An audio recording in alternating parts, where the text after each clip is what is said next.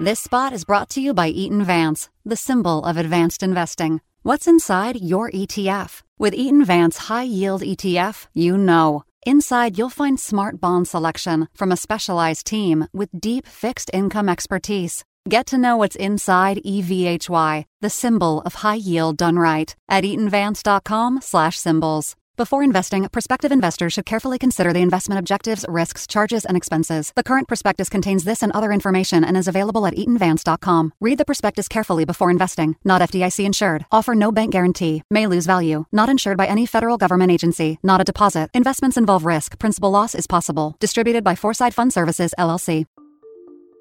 This is not going to be one of those geopolitical crises that just gets handled in a short period of time and provides an immediate buying opportunity. I think we are in the hands right now of Vladimir Putin. Much will depend on uh, what his goals are and how long it takes him to achieve those goals and what the reaction of the West will be.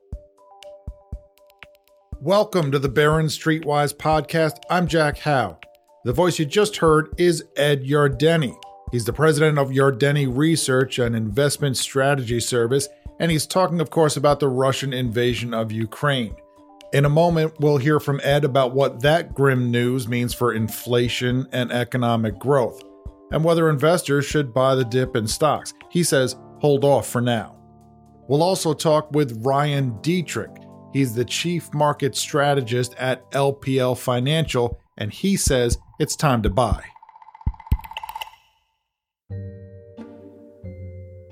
Listening in is our audio producer, Jackson. Hi, Jackson. Hi, Jack. It was a grim news week, but investors aren't panicking. In the US, the NASDAQ composite plunged more than 3% early Thursday and then reversed and ended the day more than 3% higher. We haven't seen a swing like that since 2008. And investors kept buying on Friday, sending broad indexes higher for the week. The stock market has a history of coming back quickly, even after dark events, but it doesn't always come back quite this quickly. So I wonder if investors have developed buy the dipitis, an overeagerness to buy stocks right away after any sell off. They've had 13 years of near zero interest rates and mostly soaring stock prices. I heard investors say to buy the dip in early January when stocks were down less than 5%. This past week, at their low point, they were down closer to 15%, but we've had much worse declines than that. Also, as we've discussed in recent weeks, the Fed is expected to raise interest rates aggressively over the coming year to combat high inflation. Rising interest rates could be a headwind for stocks if they offer investors better yields on safe, short term bonds or deposit accounts, and those investors decide to take profits in stocks. Also, earnings growth is expected to downshift sharply this year from last year, now that easy year over year comparisons created by pandemic lockdowns have passed. So, is now the right time to buy the dip, or should investors wait for a better opportunity? I'm not much of a market timer myself, but for the benefit of investors who are sitting on plenty of cash and looking for that opportunity, I asked around, starting with Ed Yardeni He's the president of Yardeni Research, which provides market analysis to investment firms. And Ed does not sound super duper bullish over the near term. Geopolitical crises have a tendency to be buying opportunities unless they become very long lasting and impact an enormous number of people. And that's the problem with this particular geopolitical crisis. It's very disturbing to see a country like Russia invade its neighbor without any provocation whatsoever. Ed notes that the price of crude oil briefly went over $100 a barrel this past week. If it continues climbing, that could add to inflation or worse. Suddenly, we have to seriously consider the possibility that this will lead to a recession. We have seen in the past that uh, many recessions were caused by uh, credit crunches when the Fed tightened monetary policy. But one of the consequences of what we're seeing here is the Fed might actually be uh, forced to hold off uh, or to moderate its tightening. Instead, uh, what we face is the risk of a energy spike, and energy spikes also have a history of uh, being associated with recessions. A recession is when economic activity declines. It's often defined as two or more consecutive quarters of falling gross domestic product, or GDP. The consensus view doesn't call for a recession this year, but GDP lately has been all over the place. Two years ago, the beginning of the pandemic caused the steepest but also shortest recession in U.S. history. We ended that year with a 3.4% decline in GDP.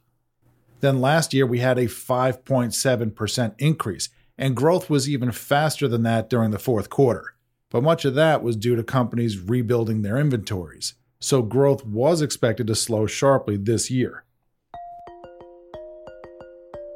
There's a measure called GDP Now, tracked by the Federal Reserve Bank of Atlanta, which tries to predict GDP growth in real time. Its latest reading for the first quarter is 0.6% annualized. At the end of last month, Goldman Sachs slashed its first quarter estimate for GDP growth from 2% annualized to just half a percent. For now, it expects growth to strengthen later in the year. But in a note to investors, it said that each $10 rise in the price of oil would cut a tenth of a percentage point off of GDP growth, and that the hit to growth, quote, could be somewhat larger if geopolitical risk tightens financial conditions materially and increases uncertainty for businesses. So, recession might look unlikely, but it's by no means out of the question. Much could depend, as Ed says, on what Vladimir Putin does next. Ed has another concern. Once you have a correction, you start to worry about the potential for a bear market. And uh, this does have a potential for turning into a bear market, which would be a 20% drop uh, as a result of oil prices soaring, as a result of sanctions being placed on Russia, which will affect global trade, including very likely the uh, amount of gas and oil that the West takes from Russia. We're in a dangerous geopolitical situation. It's going to, uh, I think, continue to clearly weigh on the market. The one offset is prior to the invasion, the, the biggest concern the market seemed to have was about Fed tightening monetary policy. And now, uh, clearly, all the talk about multiple increases in the Fed funds rate are going to give way to how much will the Fed moderate its uh, policy tightening as a result of this crisis. This is where things get complicated in a hurry, and it's what makes predicting the short term direction of the stock market so difficult. Russia invading Ukraine, that's clearly bad if you're a fan of peace and democracy, but it's also potentially bad for growth, and it might be bad for inflation. But what if all that gloom makes the Fed less likely to raise interest rates as aggressively as it otherwise would have? Then it might not be so bad for stocks. On Wall Street, sometimes bad news is good news for stocks because investors come to expect policymakers to keep conditions favorable for stocks. Goldman, by the way, expects the Fed to stick with its plan to steadily raise interest rates starting in March. But it says the odds have fallen that the Fed will start with a half point hike in rates as opposed to a less aggressive quarter point hike. There's one other complicating factor that I won't get too far into, which is that stocks can track growth but they can also create growth if rising share prices cause a wealth effect that makes investors more likely to spend. But that can also slip into reverse during big stock market declines. So a further decline in stock prices might not be great for growth. How about some good news? We'll hear plenty of it from our next strategist, but for now, Ed has a ray of sunshine for you. It's that we're all pretty glum, trending toward downcast, bordering on Eeyore-ish. Jackson, you think the folks know what I mean by Eeyore-ish? Nobody listens to me anyway. exactly. We're talking, of course, about the donkey from Winnie the Pooh. Not much of a house. Just right for not much of a donkey. Thank you, Eeyore. Excessive gloom can be a positive for stocks because it suggests that investor worries are already priced in. The only real positive in the real short term here is sentiment. Uh, sentiment was uh, very bearish early this week, and now I think it's obviously going to be even more bearish uh, as we see the disturbing pictures and videos of what's going on in Ukraine. So I think investors, it may be too late to panic in terms of getting out of stocks. There's certainly lots of opportunities to buy uh, cheaper stocks. Uh, this uh, geopolitical crisis will at some point pass, but it's not a uh, necessarily a, a short-term buying opportunity. I think you have to wait it out and see how it all unfolds. Thanks, Ed. Time to hear from a bull and to look at what history says about stock returns following geopolitical scares. That's next after this quick break.